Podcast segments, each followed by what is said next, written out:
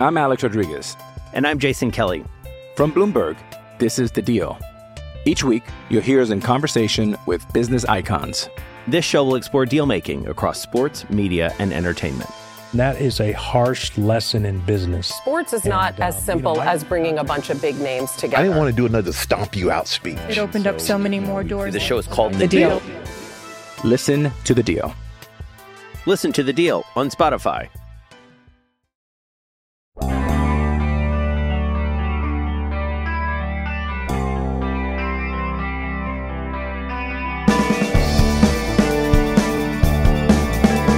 So much of what's gone wrong for the Steelers over the past month are things that you can reach out and touch, things that you can see very clearly with your own eyes.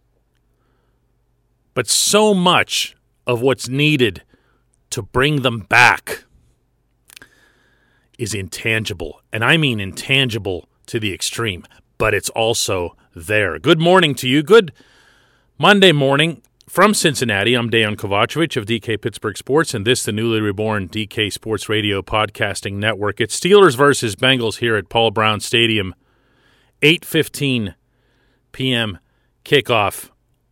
I could not care less about anything related to the home team, and I'm wording that as kindly as I can and as respectfully as I can to some of the good players that are still active on the Bengals roster.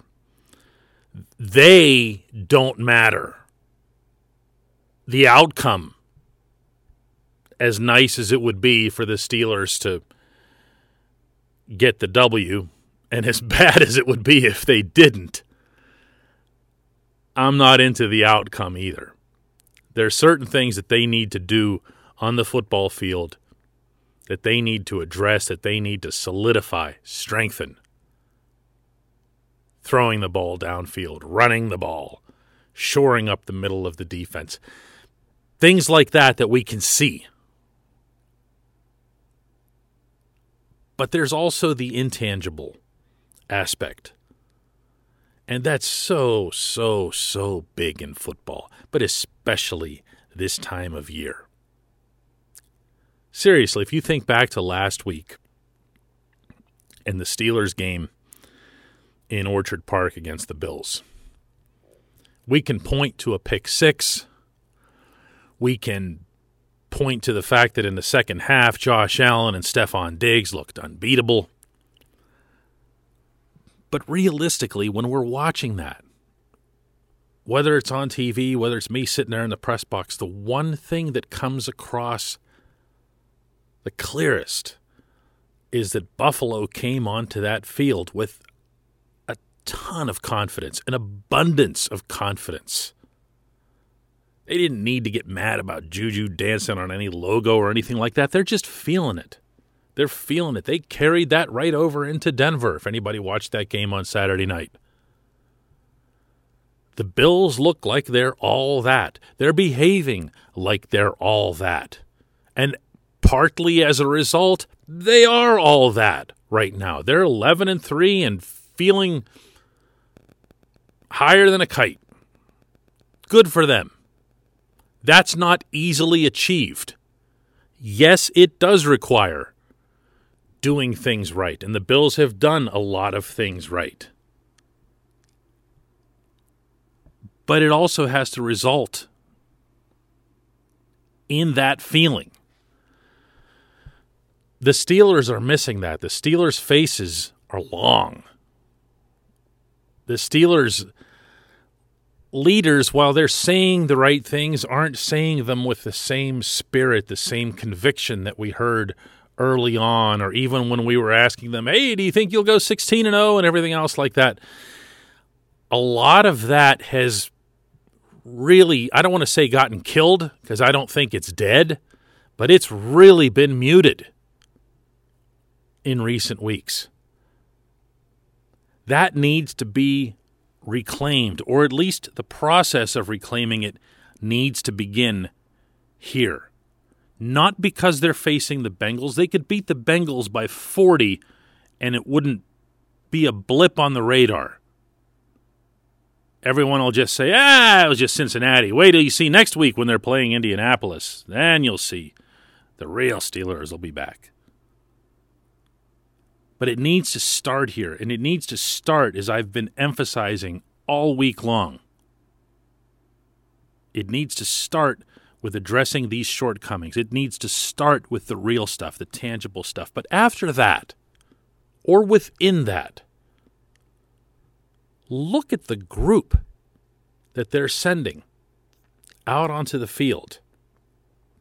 Look at the players. Look at the people. Think about everything that Ben Roethlisberger's achieved in the N F L through seventeen years. All the big comebacks, all the bounce backs, including the one that we're still watching this very season. And ask yourself why anybody should doubt him. Look at James Conner. There's another one. We've really been rough on Conner. I know I have. He's questionable for the game, but let's presume that somehow he's available despite that quad injury and goes out there and performs really well. There's no doubting his character. There's doubting his physical resolve, but not his character. Marquise Pouncey's been through everything, still doesn't have a ring. Speaks painfully about that. We don't doubt the character of a David DeCastro or an Alejandro Villanueva. Juju Smith-Schuster is a strange dude to some. He's a fun-loving dude to others. But the next person that I hear suggest that Juju doesn't give a thousand percent when he's out on the field will be the first. There's character in that. He's the leader of that wide receiver group. On defense, they, they ooze this stuff. Cam Hayward, Stephon Tuitt, T J Watt, Joe Hayden. There's more. There's lots more. This group has all that. It's not missing that. It's latent. It's in reserve at the moment. Maybe having a chance to feel really good about being able to do some tangible things can turn this team around, can put this team back in a direction where it can be seen, including by itself, as on the climb, as ascending, as getting better in December, as looking forward to the challenge of taking on the Colts, and then the Browns, and then the playoffs. Maybe this week and this opponent are just perfectly timed for all of that. They obviously need to go out and execute that. They need to go out and make that happen. It's not going to happen for them. But when it does, they're the ones who need to embrace it. They're the ones who need to feel good about it. Go back to that game in Baltimore, not the one where the Ravens came to Pittsburgh with just thirty-six guys. Go back to the game in Baltimore. A lot of you saw the post-game celebration in the visitors' locker room at M and T Bank Stadium. You're not allowed to have them like that anymore, so you probably really remember it because of the protocols. But they were ecstatic. They believed in themselves. They believed in each other. They believed that they had just gotten one great big W out on that field, which actually they had. They believed a lot of good things were coming for that team. A couple of guys have been injured, but otherwise, not that much has changed. The performance has fallen off. The confidence has fallen off. The former has to precede the latter, but the latter has to be part of it. And that begins right here, tonight. When we come back, just one question.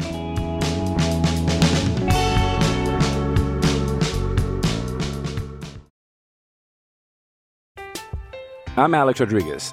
And I'm Jason Kelly. From Bloomberg, this is The Deal. Each week, you'll hear us in conversation with business icons. This show will explore deal-making across sports, media, and entertainment. That is a harsh lesson in business. Sports is and not as simple you know, as bringing a bunch of big names together. I didn't want to do another stomp you out speech. It opened so, up so many more doors. The show is called The, the Deal. Deal. Listen to The Deal. Listen to The Deal on Spotify.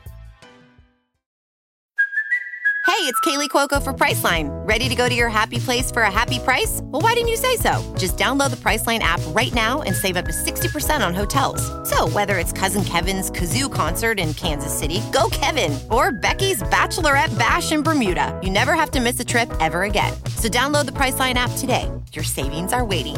Go to your happy place for a happy price. Go to your happy price, Priceline.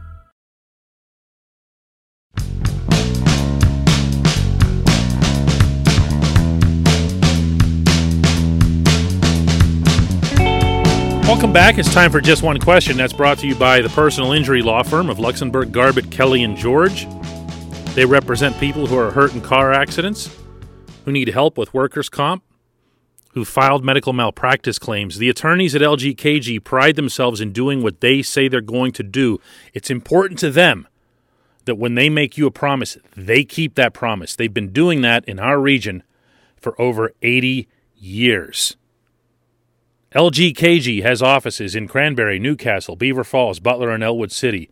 You can learn more about them online at L G K G dot com or give them a call at eight eight eight, eight four two, five four five four. Today's Just One Question comes from George, who asks, is it us as fans being frustrated seeing other offenses flourishing and looking like art while ours just looks like a high school team's offense? No design, no strategy, so basic. George further asks, what happened to the jet sweeps and the lack of motion over the past month? You know, those two concepts, George, can can coexist. Um, an offense can look really intricate when it's got lots of moving parts even before the snap. And the Steelers were doing a fair amount of that early. And it, it looked impressive at times. It looked like it made a difference, particularly, as you suggest, to the running game, because the running game isn't just hand the ball to Connor and get two point five yards up the middle. The running game also was involving Ray Ray McCloud, Deontay Johnson, Chase Claypool, uh, Juju Smith-Schuster going around and on those sweeps. And it did keep opponents guessing, and it did make the Steelers' offense look less predictable, less stubborn, less formulaic. And that was good. And there's no doubt in my mind that they've backed off a lot of those things in recent weeks. To hear Randy Featner attempt to explain it, although, boy, his attempts to explain things uh, don't always achieve that aim. It's about the Steelers having inconsistent practice periods, wavering amounts of time between games. Uh, he's even thrown into it that Ben hasn't practiced enough with his receivers and has suggested that they've cut back and simplified the offense as a result. Okay, well, great. You know what? This game that's being played here tonight will have come after an extra day of practice, which the Steelers had, and that was a full day of practice on Saturday in addition to the walkthrough back in Pittsburgh yesterday. They will have had pretty close to full participation. Uh, Ben never practices on Wednesdays, but he was there for all the rest. Connor, again, is questionable, but running plays are running plays. You're running the same plays no matter who the ball's being handed to in practice. All of your receivers are available and healthy. You had every opportunity in the past few days to install whatever you consider to be, as a coordinator, your entire offense. You don't walk into Paul Brown Stadium tonight with a single excuse of any kind. Nor, should I add, are you walking into that stadium thinking, wow, let's not show our whole playbook here because it's just the Bengals. You know what I'm talking about, where you save certain plays, the, the figurative hip pocket, to use a Mike Tomlinism from forever ago. You don't do that here. You're not worried about what the Colts or the Browns or a prospective future playoff opponent think about your offense or what they learn from some kind of trickery that you you just need to make your offense as good as it can be. Right here, right now, because this offense needs to repeat from the first segment, not only to be able to execute these plays physically, efficiently, smartly, but also to believe in itself again. You take your very best into this game. You make this game count. I don't care what the score is. I don't care who gets offended by it. Uh, for that matter, I don't even care if it's a tight game. I really don't. I really don't. I don't care if the Bengals put on a show defensively. That's actually ideal. That's actually ideal. As long as the Steelers keep working on what they struggle at the most, and as long as they leave this city feeling far better about themselves than they did coming in. Thanks so much for the question, George. That's good stuff. Uh, and thanks to everyone for listening. We'll have another Daily Shot of Steelers tomorrow that will encapsulate everything that I just said in the most positive possible way, right? Right?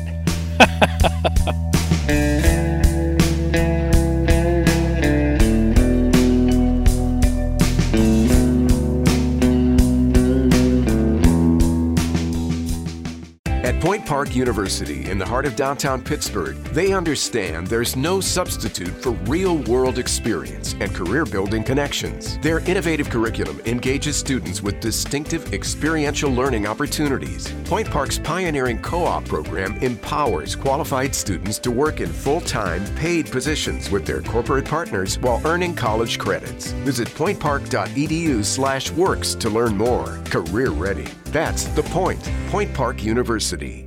Your front door, your car, your gym locker, your gun. Safety is a habit. Learn more about how to keep guns safe and secure. Visit project child safe dot org.